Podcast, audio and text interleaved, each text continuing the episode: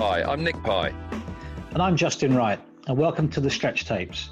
Our focus today is the almost mythical thing in modern business and marketing called the big idea. It's a bit of a cliche, yet true to say we live in an increasingly noisy world. It's estimated that in the USA, you'll receive up to a mind boggling 3.5 million commercial messages a year, which is nearly as many as 10,000 a day. As a result, we've all become experts at screening this stuff out.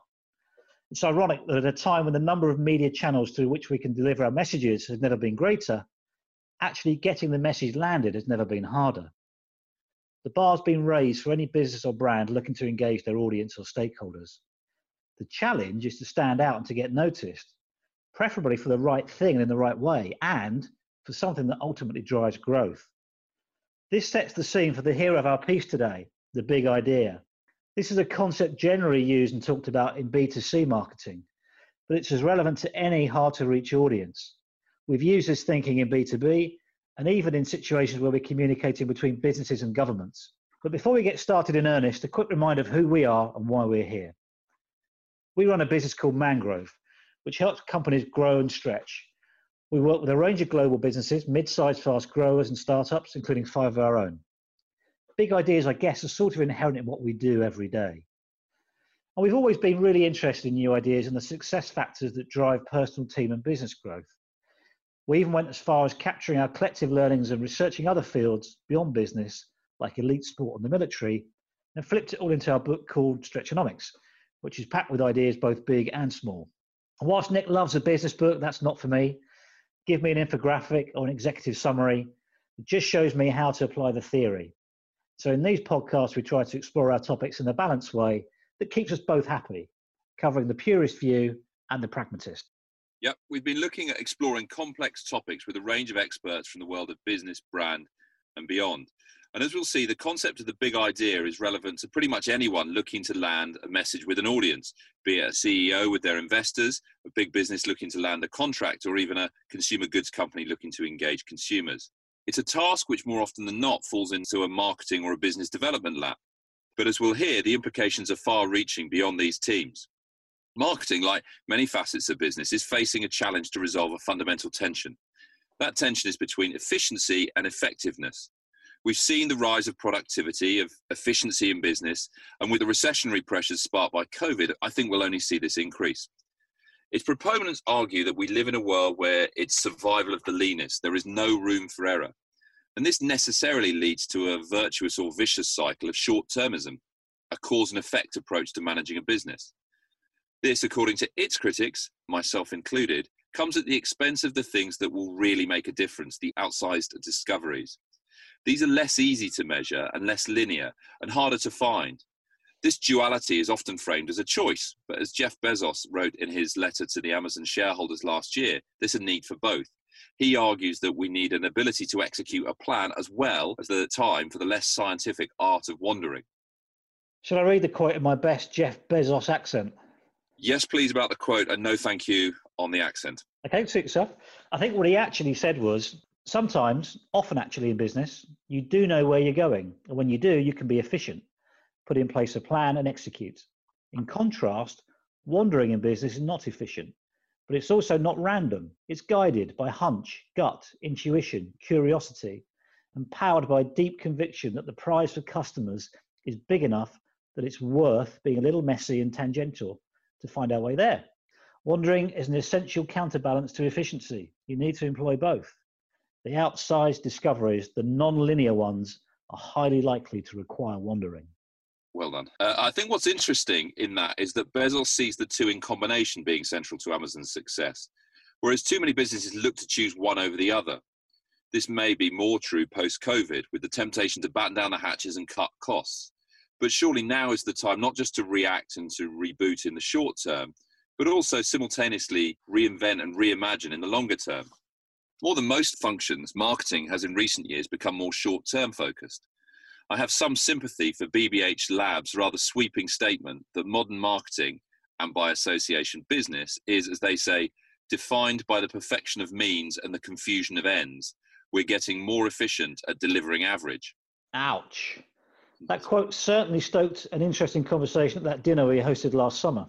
Yeah, it was a bit provocative, but that open and frank discussion we had over dinner involved a range of leaders from businesses as diverse as Facebook, Tesco, BP, Diageo, Walgreens, Alliance Boots, as well as some well funded startups. The conversations, if you remember, soon turned to the role of technology and how it's generally driving short termism and that marketing is focusing increasingly on immediate behavior change. Yeah, I mean, you can see the appeal, but in my mind, this is in danger of blurring the boundaries between marketing and sales. Agree. It seems to be driven by the age old principle of that which is most easily measured gets managed and gets the most attention. And when you think about the fact that many CMOs stay in role for less than a couple of years, you can understand why speed to impact is so important. Anyway, once this relatively bleak picture of modern marketing had been painted, there was also some advocacy for the combination of technology that connects at speed and scale and often with pinpoint accuracy with a powerful, big creative idea that builds a deep and longer term relationship between brands and their target audiences. Yeah, that's right. So, as a consequence, we thought the power of the big idea is something that warrants further investigation, hence the podcast.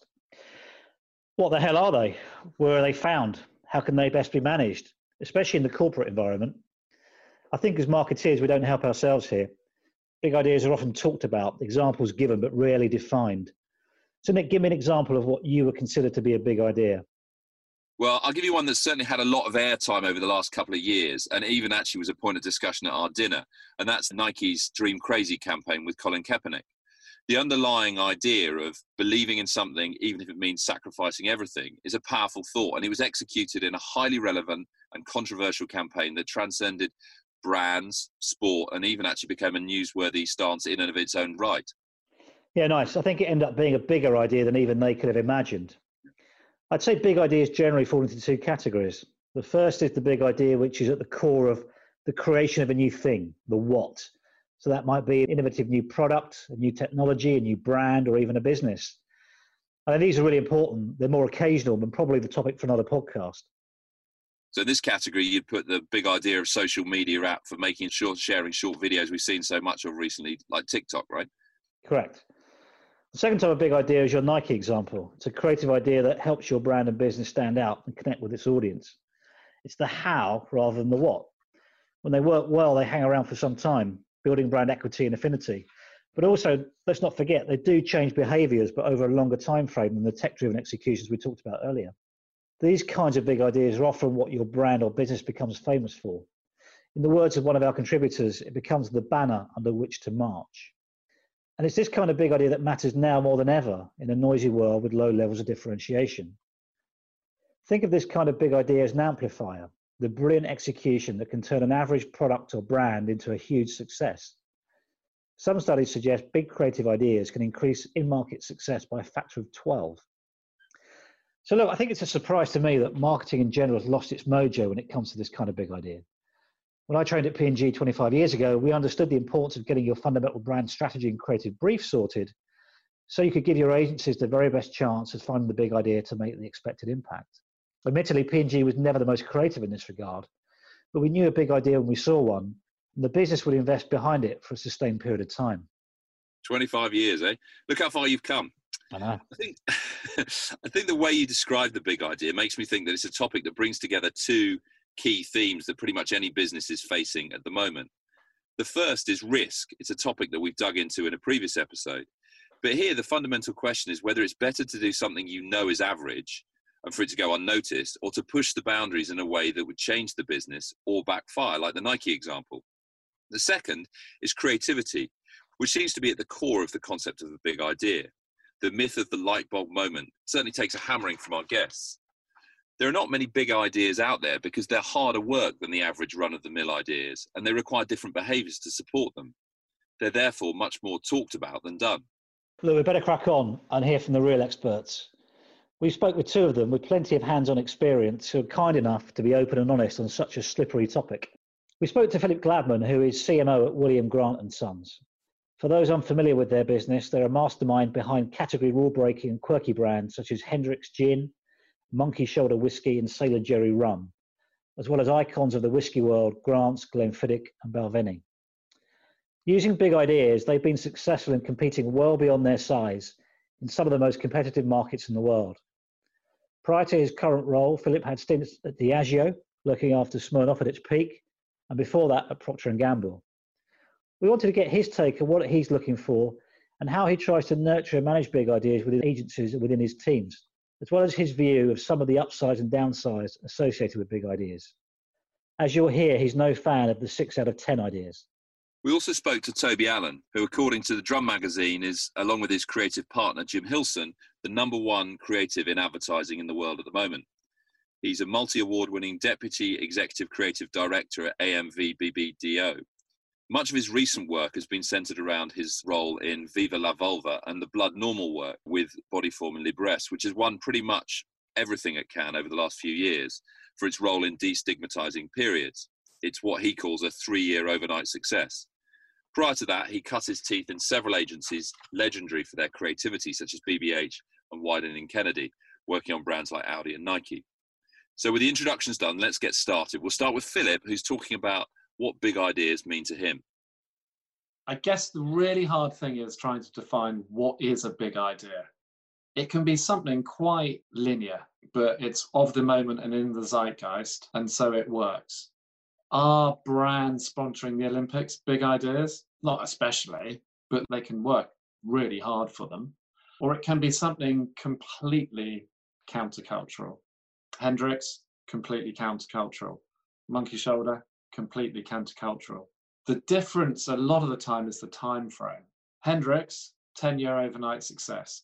Monkey Shoulder, 15 year overnight success if you look through the history of Hendrick's, it was tried to be killed by the company at least five times. And Monkey Shoulder absolutely and utterly failed in its original test market. And then another market went, oh, we need a cheap malt in France. Can we have some of that? And they launched it. And then it evolved over time a lot of the time, if you're going really countercultural, you do have to have patience and you just got to be very clear with your budget and very willing to lose money for a while and to constantly tweak and change and adapt, as the new trendy word is now pivot. You do that, then the chances are you might get something out the other side.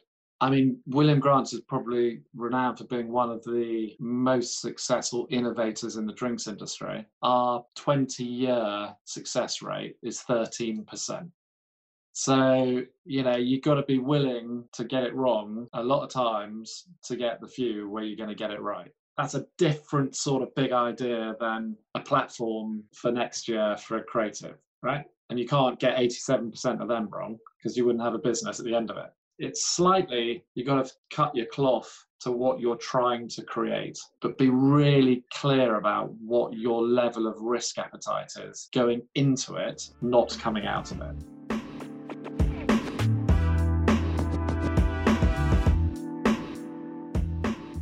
It's interesting to hear Philip talk about the big ideas as being long term and how they're often countercultural. He also hints at a couple of themes which we'll hear time and time again that they're hard to find, they involve some risk, and need a bit of looking after, which typically means the luxury of time and or money. In these next clips, we'll hear from both our contributors about how one gets to the big idea. I think it's interesting that they both seem to avoid the cliched view that it's all about inspiration or a sudden eureka moment. First up, Toby talks about creativity. I think it's interesting the metaphor he uses is gardening. Long term, hard work requires patience and nurturing. Philip gives a view of the client side of things, but also stresses the importance of rigor and structure, albeit allowing for some space for some Bezos style wandering or exploring. There are all kinds of models of how ideas start and where they come from and who's best placed to have them. I think by definition, all ideas start small. It's a person or a small group of people asking themselves a few pertinent questions and allowing themselves to either be in some moments resolutely focused on a particular question or other moments allowing themselves to daydream or you know a night there might be a moment of epiphany. It's misleading to think that an idea is big at conception because at conception all ideas are small. They're seeds right? And unlike seeds they have a dna within them that determines how big the plant or the tree is going to be from the seed. So they might be tiny little flowers that look beautiful for a couple of days and bloom and fade away, or they can grow into kind of massive redwoods that last for hundreds of years or you know and grow into forests and all the rest of it so i guess our job as creative leaders is less, or kind of leadership is more about nurturing and gardening, if you like, than it is about command and control. You've just got to nurture these seeds. And the one thing, I mean, you can't take a small idea and turn it into a big idea. Like if the seed is meant to be a rose, it will never be a forest, but it could be a beautiful sort of little rose. Conversely, you can make a big idea a lot smaller than it should be by not nurturing it properly. You know, there are a lot of saplings that only grow to a certain height when they could be sort of full size trees because they haven't been nurtured or protected or allowed to grow in the right way. Um, so, sorry, a very extended metaphor. But yeah, everything starts small and then it has the capacity to grow to a certain size and it's recognizing how big an idea could be and what it needs to get to that scale the light bulb moment does not exist. What does exist is a moment of realization that you might have stumbled on something brilliant. There is no one process to get to them. I always talk to the guys at work about the fantastic Mr. Fox. You know, the more burrows he has, the bigger chance he has of escaping the farmer. And it's the true of ideas. If you go down really linear processes and the same process all the time, you will, by definition, get to the same ideas. You've got to try lots and lots of different approaches, lots and different ways, and just be willing, though, to spot it when it comes. So we will purposefully, as we're working across our brands, as we're working across projects, force ourselves down different streams of consciousness and force ourselves down different techniques to try and get to bigger ideas.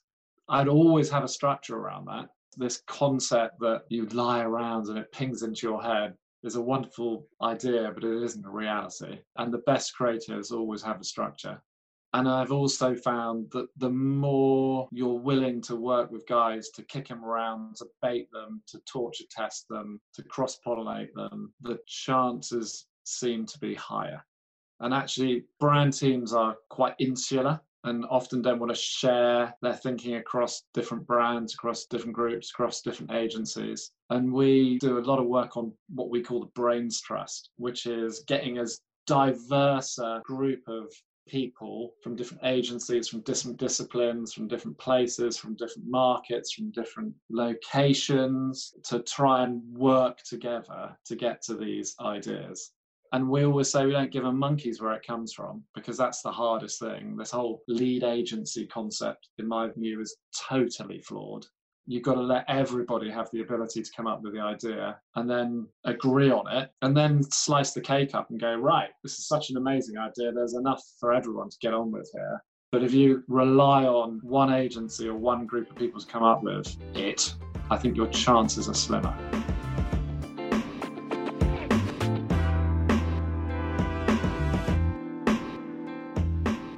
These ideas tie into some myths we've seen in our work in innovation over the years. While it's really convenient, there is some lunacy in holding a one day wacky workshop to fill the pipeline with new ideas. A few years back, we did a study which involved speaking to a number of creatives an award winning comedian, a Michelin starred chef, a Hollywood director, and an author. We asked them in detail about how creativity worked for them their answers were all remarkably similar to what we hear about in this podcast. I mean, it's hard work, it takes time, it requires rigor, and a good deal of effort to set the right conditions for creative ideas to be created in the first place and then grown and nurtured. I think it was David Ogilvy who said the role of creativity was to create something that was useful and had value. Everything else, he said, was just art. I think this is interesting because it brings some much needed realism into the mix. It also says that perhaps the world of creativity is not so exclusive a bit more accessible to mortals. It's not a lone genius with a light bulb moment, but it's attainable through hard work and putting the right structures in place. In these next clips, we hear from our guests about the next part of the puzzle how to spot good ideas, the ones with potential. We hear first from Toby. I guess in marketing, the first assessment happens before the ideas leave the agency. So it's interesting how he reviews the work. An assessment that's part personal and part commercial, part head and part heart. We hear from Philip, who, from a client and leadership perspective, talks about avoiding the temptation to say no almost at all costs. It's a hugely powerful thought. It's so much safer and easier to say no, and yet the world gets smaller when you do. We've often observed that teams are shaped as much by how and when leaders say no as the things they say yes to. Yeah, I think that's true. He also talks about wanting to push the edges and learning, and that the real risk is not getting noticed at all. Imagine how many of those 10,000 uh, commercial messages a day that we just don't notice at all.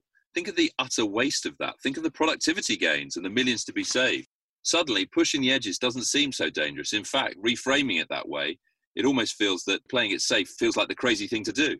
So, as to the process of sorting out the wheat from the chaff and identifying the good ideas from the bad ideas, I don't know of a process for doing that. I think you just look at them as an individual and go, does this speak to me? Does this touch me? Does this make me want to do something? And then you apply the filters of, is it true to this brand? Are we solving a problem? And then quite quickly you get into if it feels right for the company or the brand, if it's solving a problem and it speaks to me and moves me or entertains me. Those are the three things that I seek in a piece of work or in an idea. And then quite quickly you get on to how the hell are we going to make this? Or have we even got the budget to do something like this? So, how feasible is it? Yes, you have to write a lot more ideas than you make to get to the few that you do make. And I think that Robert McKee, 90% of what you write is crap and only 10% is worthwhile is probably true. And certainly within advertising agencies, probably marketing consultancies as well, if you write 90% crap, and then 10% of it is any good, probably only 10% of that 10% is going to get made. There's many a slip between cup and lip. Things get killed in research. There are budget issues. You know, there are a million reasons for an idea to die. You're probably even looking at 1% of all the ideas you have make it into the world as perfectly formed and as full of potential as they could be. Assessing big ideas is without doubt one of the hardest things to do. It's really easy to see the one out of tens it's very easy to recognize the six and the sevens out of tens. It's the 10 out of tens, which you're all holding out for, which are the hardest to recognize at times. And what's even harder is giving them the space to come alive. The thing that I always say to myself in all those meetings is don't say no, don't say no, don't say no, because it's so easy to say no, right? There's no risk in saying no. The risk is in saying yes. But actually, when you think about it, the real risk is in doing a six out of 10 or a seven out of 10. Because in today's world, they don't deliver anything for you. So the way we look at it is we'd rather do a bunch of tens, which turn out to be complete donkeys, because ultimately the consumer doesn't care really if you do a donkey. They just won't notice it, they won't care about it, and they'll move on. The only people who really care is you. And so do a donkey, but learn fast that it's a donkey, understand why it's a donkey, and then go again. So I would always much rather that I gave something space, I gave something an opportunity, and it turned out to be wrong, than perpetually going, and ending up in mediocrity because unfortunately we're a small business, right? Our budgets are minuscule compared to the big boys in the drinks industry. So we've got to do work which has unbelievable cut through or we don't get noticed. That's how I play them against each other. And Christ, have I had some unmitigated donkeys over the years but you know what? I've learned from them. I've moved on, and that's one of the hardest things that I've been working on with the department is how to change their attitude to risk. And we found it all comes down to psychological safety. And when we've got a department who feel unbelievably safe, unbelievably secure, to see this culture of challenge as the most important thing, know that if they get it wrong, we're just going to have a good laugh about it and a chat about it and a learn about it. Then they start really wanting to swing big. If you haven't got that culture, then people are hardwired to go for safe. The culture you create is more likely to get you great big ideas than actually the creative process you put in which I know sounds counterintuitive, but it's certainly what I found to be true.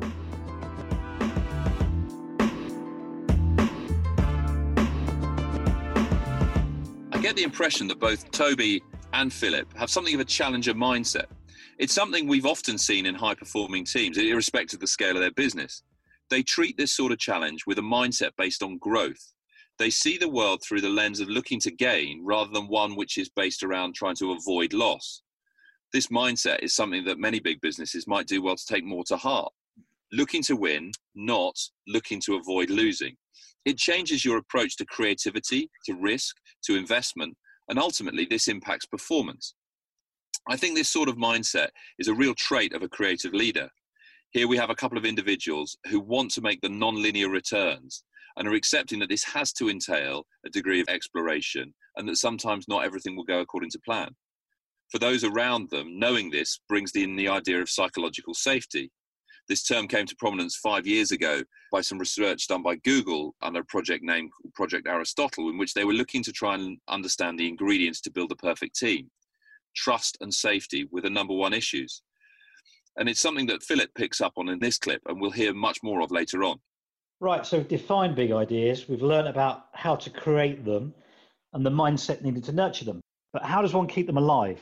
I guess the most successful project teams we've worked with had a strong sense of what Toby calls momentum, positive energy. Listening to Toby got me thinking that perhaps this is something that one should more actively manage and promote beyond just working to short term timelines. It'd be amazing to be able to create a metric to monitor and maintain the energy of work.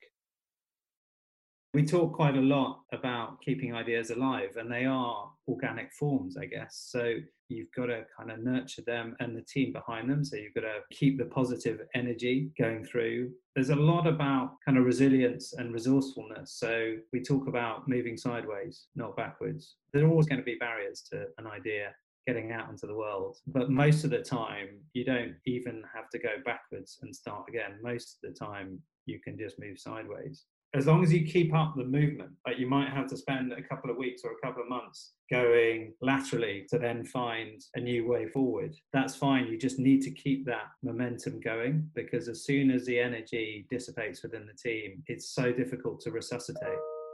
You have to be like the weeds in the pavement, find a little crack and find another crack in the pavement to go through. There's a brilliant graph that shows a sort of process of, um, I guess, motivation and, and sentiment when you're going through a pioneering project and it's the initial excitement and then you go into the valley of despair and then you come out the other end. And we've been through that sort of multiple times over the last 4 years. But i guess what happens if you we were very lucky we had a very brave client who unlike a lot of marketers actually stuck around for sort of more than 2 years. So we had the kind of collective muscle memory of what those down moments felt like or, or those moments of doubt so that when we then hit the bumps in the road or the valleys of despair in the next project we all remember oh don't worry we, we've been through this before it's fine. So i think that kind of a memory of what it feels like and we've done this before we can do it again and also the reciprocal trust that comes from that partnership is critical. But it's also a sense of you know you kind of and I, I don't want to hyperbolize this or make it because it's you know it's advertising marketing it's it's not like we're necessarily saving the world but when you strive and you deliver creative and strategic excellence and you create a piece of work that people are talking about it kind of creates its own legacy both within the advertising agency and within the client organization so that everyone is a keen at the very least not to drop the ball on the next project and to make something inferior and B, if anything, to, to move it on and see if they can surpass what other teams have done before. And so you, you kind of get, on the one hand, it's we're all working to the same purpose, but there's almost this sort of sense of internal self competition, right? How can we do better? But our client, to, to give you an indication of the bravery of our client, there was a point in the Blood Normal campaign where a lot of the media owners, like social media platforms, were saying, we can't show this. This is offensive. It's showing period blood will cause widespread offence. Clearcast and, and various regulatory authorities around the world wouldn't let us run it. So the clients basically had commissioned a piece of work that didn't look like it could even run online. And at one point, she turned around to us and said, I'm going to lose my job, but fuck it, let's do it anyway. She knew well she believed and she knew it was the right thing to do and that eventually we win people over. So it does take that kind of level of bravery sometimes to avoid turning back but you've just got to believe in what you're doing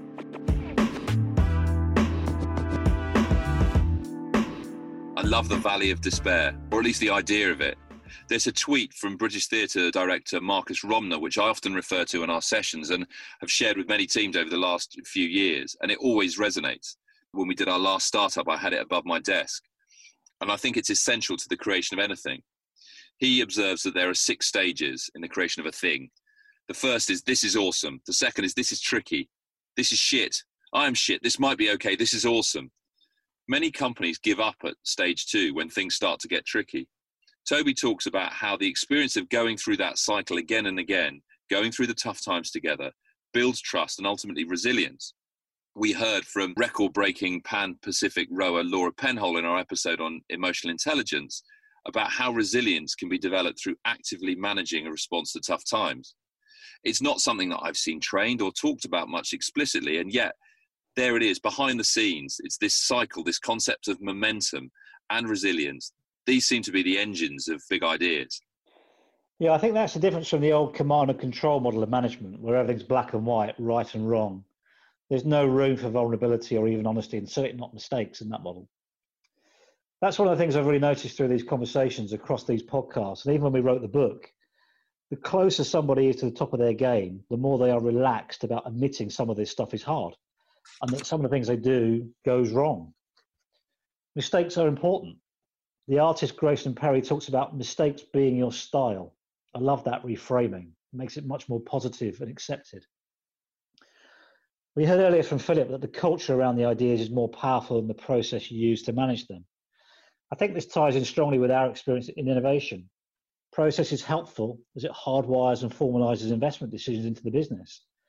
But how the process is managed and used, the behaviors within the process, that's what actually drives culture personally, I've always had a bit of an allergic reaction to much of the thinking in this space. It always feels like something which companies want to create wholesale in a project. Culture for me has always been the outcome, strategy, process, and behavior within them. It's an output, not an input. I really like Philip's way of looking at it. We started off by talking about the Gary Player quote the harder I practice, the luckier I get. But things quickly turn to how you improve your chances of success. Listen out for the great list of how to create a culture where big ideas can not only survive, but thrive. If you've absolutely nailed a compelling purpose, then your chances are higher. If you really, truly understand the consumer, your chances are higher. If you genuinely understand the cultural trends and moments which are going on in society around you, your chances are higher. If you got your head out of the office and you're really living in society and in the world and in the environment which your target consumers are living and understanding that, your chances are higher. There's no silver bullet to any of this. You know, if you find a brilliant agency, your chances are higher. You've got to work on the layers, and the people who really work on the layers, their chances are higher. Now, you can just be totally lucky sometimes. You just can, you know, you just can be completely lucky and not even looking and ping something just comes up. Those are the stories which fairy tales are made of and case studies are written about, but they're few and far between. If you want to have a successful business with a portfolio of brands, you can't rely on the fairy tale. You've got to do the work to try and get consistency across everything versus moments of genius occasionally.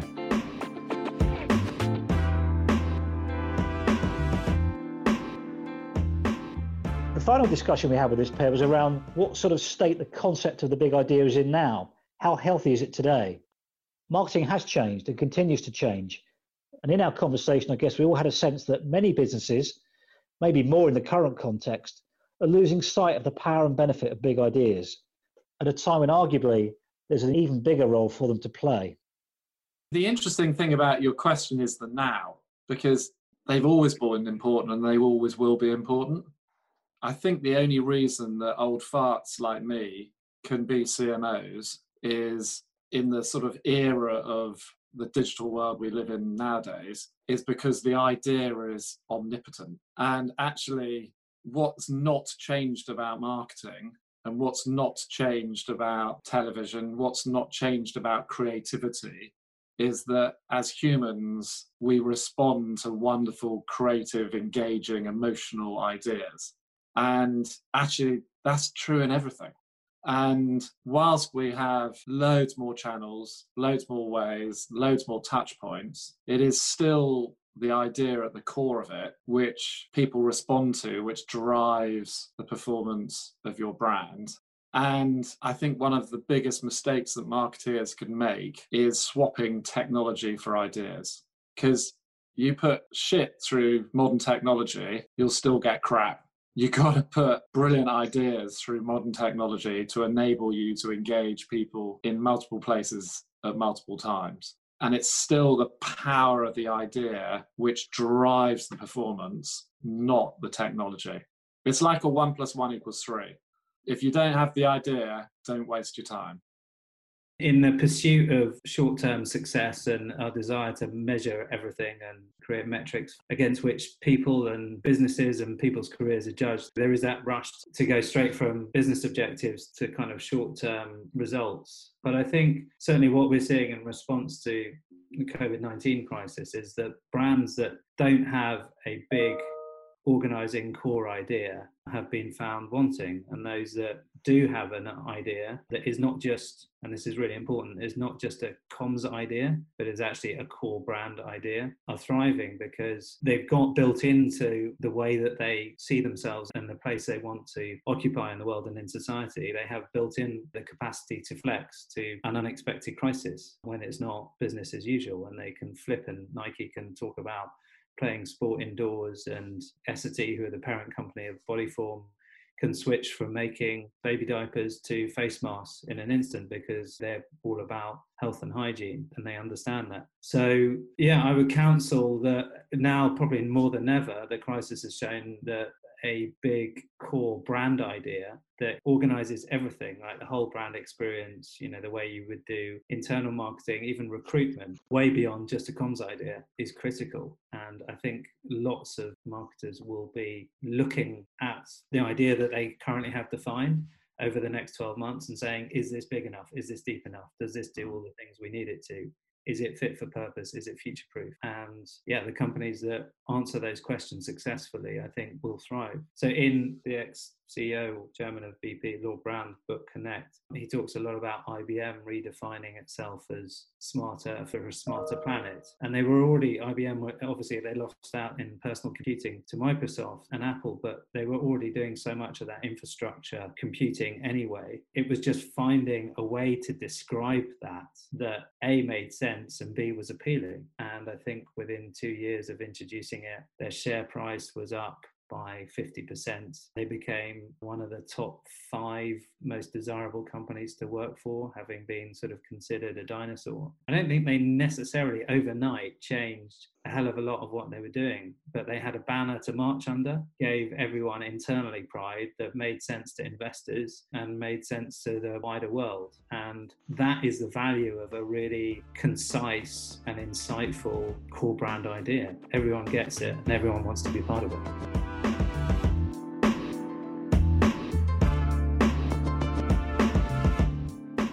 So there we have it. I think it's a nice way to round things off. I have to say, I think that one of the lessons from COVID is just how weak many brands really are. Hit with the same external stimulus, everyone has reacted in the same way.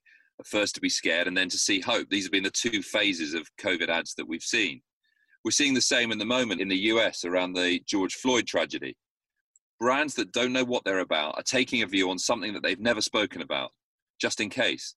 To me, that's woke washing of the worst kind. I'll take it from Nike, and I think the connection that Adidas has made with their biggest rival is awesome. But shampoo, Banks, why? There's an old Warren Buffett quote that it's only when the tide goes out do you discover who's been swimming naked. I think there are quite a few businesses who need to be looking around for some big ideas shaped swimming gear. Yeah, I have to agree. It feels like the big idea is a concept for now more than ever. I love the thought that while the world of marketing and tech have changed everything, the need and power of big emotionally engaging ideas is the one constant. So, look, over and above that, it won't surprise you, Nick, to know that I've also been putting together some thoughts about what we've learned today. Excellent. I'm going to share them with you. So, firstly, my first takeout was big ideas are critical to get noticed because getting noticed now is harder than ever. Secondly, big ideas have bigger returns, but they're harder to plan for and they're harder to find. There's fewer of them out there. They also carry more risk, both upside and downside. On that thought, it's definitely worth thinking about Philip's provocation. The biggest risk is doing average work, which no one notices, because it still takes time and money to do. Thirdly, to get to big ideas, you might have to kill a few bad ones along the way. That's not failure, that's just the nature of the game. Fourthly, big ideas don't start big, they need nurturing and they may take a while. But the good news is they should be around for a while too. Toby talked about three to four year overnight success, and Philip talked about the 20 years it's taken to build Hendrick's Gin to scale. And finally, the good news is I think you can increase your chances of success just by putting in place some basics, like having an external facing view of the world to help understand the real context in which your idea will operate, avoiding the temptation to say no too early, being accepting that not every idea is a winner, but look to learn and improve rather than judge. Be accepting of head and heart decision making, but also trust your agencies and give them space to operate. The result of these things in combination is culture. Nicely done. I think it's a good list. I don't have much to add. So, with that, we do hope that you enjoyed it and got something useful from all of this. And without sounding like the current generation of COVID ads, we wish you every success tackling the opportunities which may emerge. It's a massive thanks to Toby and to Philip for their openness and their honesty and their time and their thoughts. And as ever, please do get in contact and let us know if there are topics or people you think we should be speaking to or how and where we might improve things.